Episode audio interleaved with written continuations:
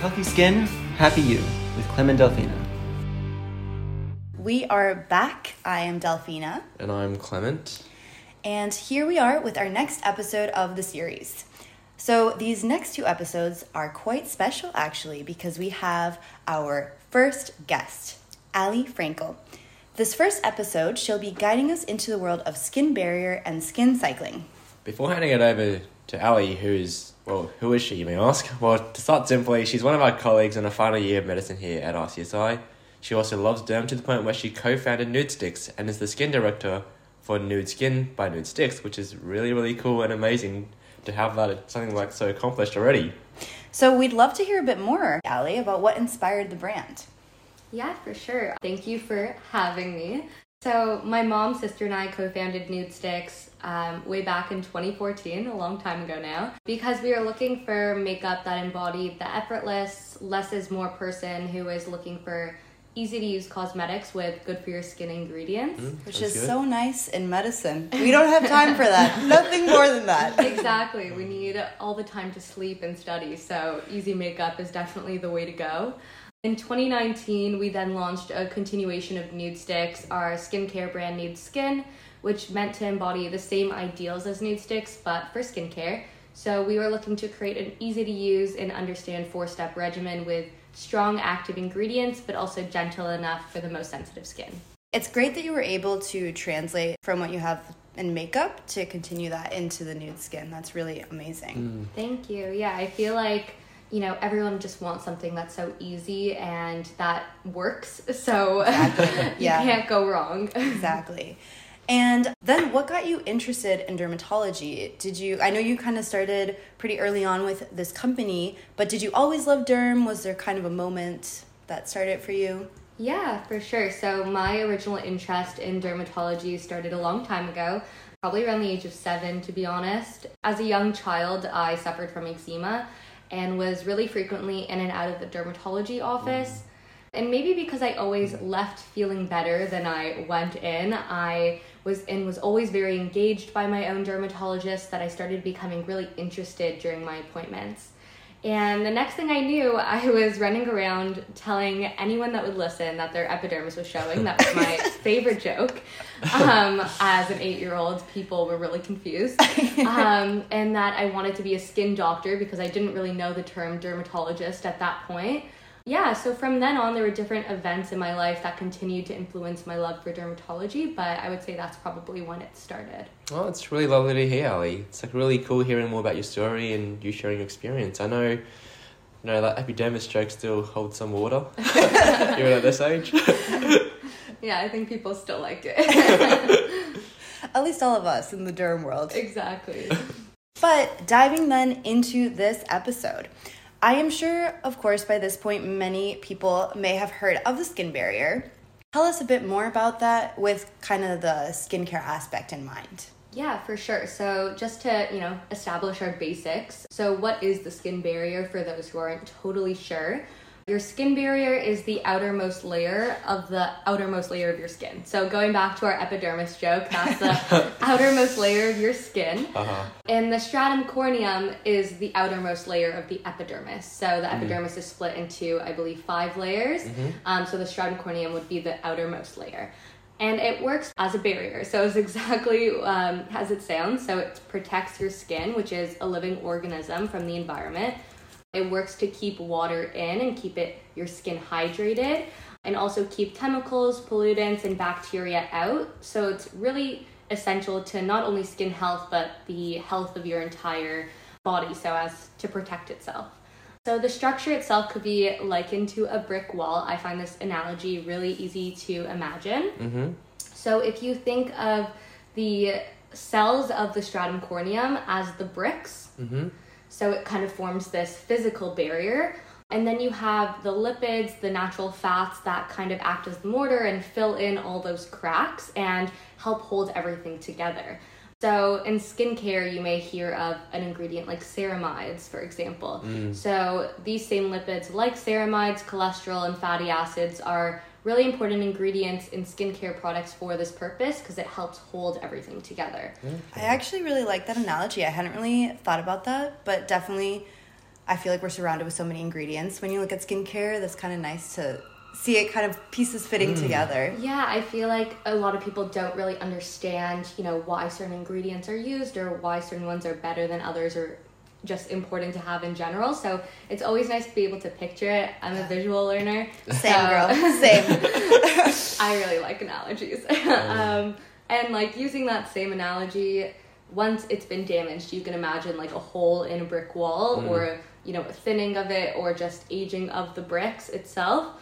It leaves your barrier and your skin, your entire body pretty much more vulnerable to harm. And medical conditions associated with a damaged skin barrier can be adult acne, atopic dermatitis, ichthyosis, uh, rosacea, and psoriasis. Well, that's a lot. yeah, I mean, I can definitely relate to that. I feel like acne has been my longtime friend, sadly. But in that sense, yeah, definitely. I remember when it used to be worse than I have it now. You could see the breaks in skin, so definitely a good connection there. Yeah, for sure. Exactly. And, you know, other causes even can be, you know, when people use harsh chemicals or soaps, or if you over exfoliate or, you know, scrub your skin and you're not using enough moisturizer, all of those can contribute to a damaged skin barrier. If you do find yourself kind of in that position where maybe you have been over exfoliating, or honestly, maybe your skin just is kind of screaming that it's really dry, what would be a tip for if you have already sort of an established routine to kind of address that barrier issue? Yeah, for sure. So to adjust your routine if you have a damaged barrier, it really helps if you can identify the agent or, you know, problems that are causing it. But in general, it's really important to be gentle with the skin and follow like a few basic steps. Guess this is the moment we will know how well we've been doing with this, Delphi. Fingers crossed for our routines. Yeah, so first you would want to use warm water, not hot water, to cleanse the skin. I know hot water feels really good, um, but it can overly strip the moisture from the skin, so best to keep it warm to cool warm. Um, I never actually knew that. I've always heard the lukewarm, but never knew why. so you're already doing the right thing, so you don't have to worry. um, Youthful skin. Exactly. So, um, yeah, and then using a gentle cleanser with no soap, like a micellar water or a micellar gel. So, any water based cleanser, it'll help gently cleanse the skin. So, once your skin is not inflamed, using a gentle exfoliant, um, so with ingredients like alpha hydroxy acids, is really good for the skin, which we can always get into another time. That's its, Yeah. you know, own whole topic. Um, but chemical exfoliants are really nice in comparison to physical exfoliants because they slowly and gently remove like dead or damaged skin. Mm. Whereas you know instead of may- maybe causing more harm if you're gonna like physically scrub the skin. So then moisturizing like we mentioned not having enough moisture in the skin can be a cause of damaged barrier. So this may be where you know this could be a really key step for anyone who's struggling with this. Um, it's really important to nourish your skin, help replace your skin barrier, and keep it healthy. Um, so, like I mentioned before, products with ceramides, fatty acids, and lipids are really good to replenish the fats that naturally make up your skin's barrier. Oh, Is there nice. Such thing as too much moisturizer. I mean, I think there's always too much of anything isn't good. Yeah. So, what I would say is if you have a very visibly damaged skin barrier, then you're going to want to pack on the moisturizer because the best type of healing for the skin is moist healing. Um, a lot of people think that oh, if I just dried out, it'll that's how you heal it, you Right. know. Um, but actually, you know, with the use of Vaseline, for example, um, on like specific dry patches or stuff, Yeah. like moisture is actually what's going to protect um, that injured area more Okay. and cause better healing. So going with that, I don't know if you could really get to too much moisturizer, um, but yeah, I I'm a big moisturizer girl. um, and then you know with that also sunscreen. That's you know a huge way to protect your skin from UV damage, especially if your skin is already compromised. Um, you're gonna want to have a very good sunscreen. All the experts out there definitely say SPF 60 or higher uh, on a daily basis, but obviously the best sunscreen is the one that you're actually going to use. So Right. as long as you're using sunscreen, that's like all we can, you know, pray for. So that'll that's good enough. Um, but they do say mineral sunscreen tends to be more gentle on the skin than Okay. chemical sunscreen. Oh. So Okay. uh, if if you're looking to get choosy, I'm a I'm personally a fan of mineral sunscreen. I didn't even know that existed, so there you go. yeah, it's actually really interesting the way that different compounds work for mineral versus chemical sunscreen. But again, we Yeah. can we can circle back to that another time. Also, don't pick don't pick at your skin. Don't pick at your pimples. They are very annoying. I know I've had them, um, but it just causes more harm um, and just contributes to the ongoing damage. And lastly, have to say it.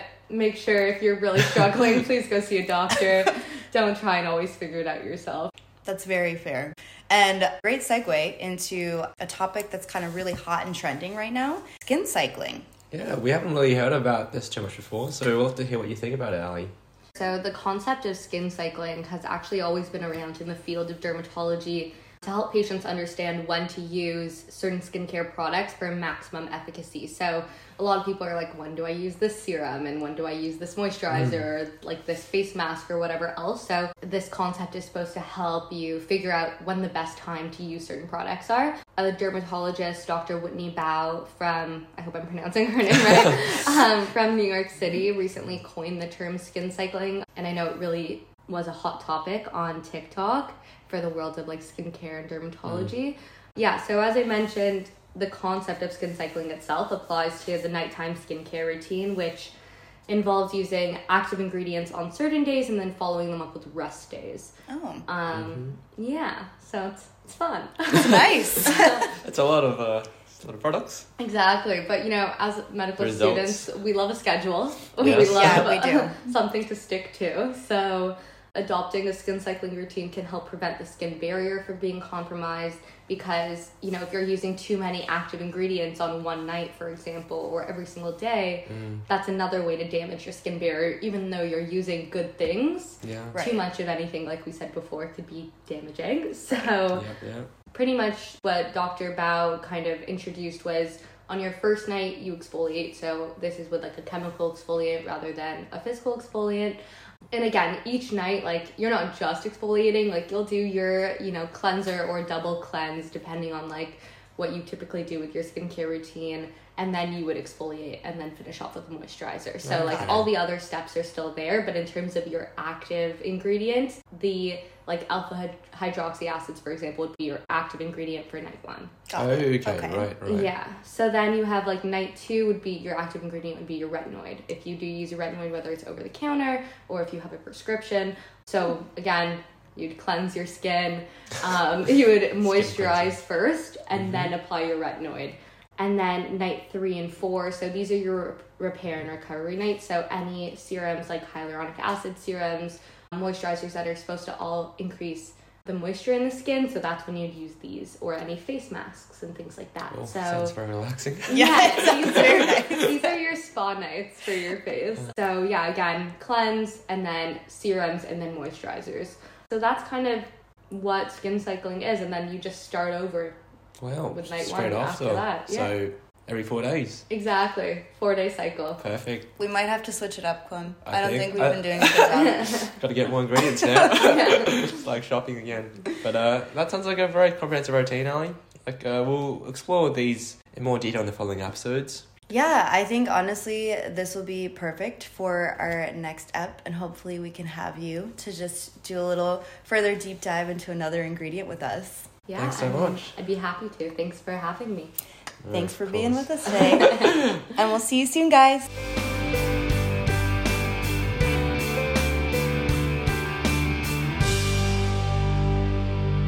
The views expressed at this podcast are the views and ideas of said individuals only. They do not necessarily represent the views, beliefs, or attitudes of the Royal College of Surgeons in Ireland. In addition, the referral to any products, services, directions, or advice by any parties at this event does not necessarily constitute an endorsement of any kind by RCSI.